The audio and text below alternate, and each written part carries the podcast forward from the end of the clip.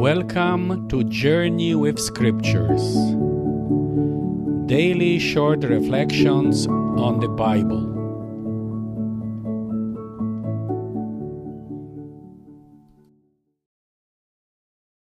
Gospel of Luke, chapter 6, 12-16. Now, it was during this time that Jesus went out to the mountain to pray, and he spent all night in prayer to God.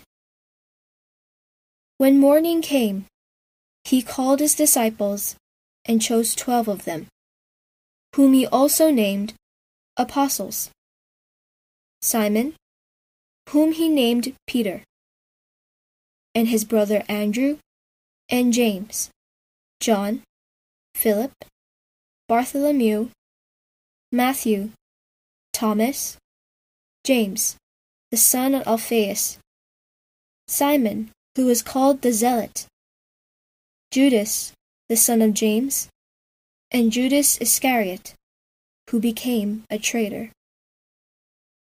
The election of the 12 apostles from the larger group of Jesus' disciples is recorded in other Gospels as well, but the account of Luke includes an additional information about Jesus' prayer. Our Lord spent the night in prayer before choosing them. The Greek phrase provides us with an insight that Jesus was not talking but listening to God.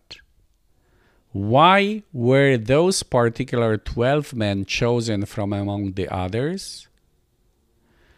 In the Old Testament, we are facing a similar question: why Israel was chosen from all the nations of the world as the people of God? The answer is not because they were better than others. In the Bible, they are often portrayed as a people with stony hearts and stiff necks. The 12 were not better than others either. Perhaps they were the least qualified for the job. But, as in the case of Israel, their election indicates God's unmerited love.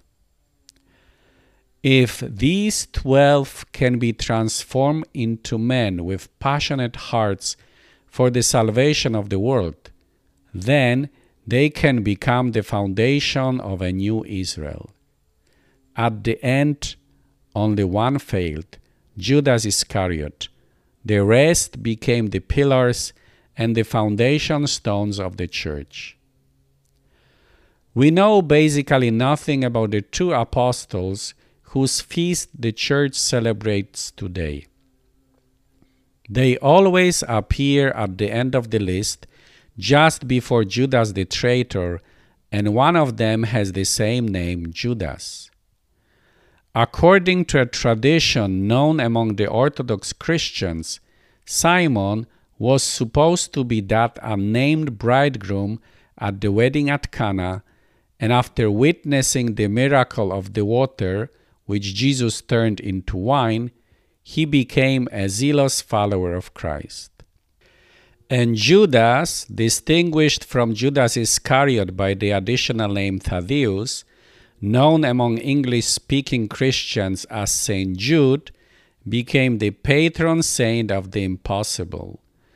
The church tradition tells us that both preached the gospel among the Gentiles and both suffered martyrdom. And so we invoke their powerful intercession today. St. Simon and St. Jude, pray for us and for the whole world. Amen.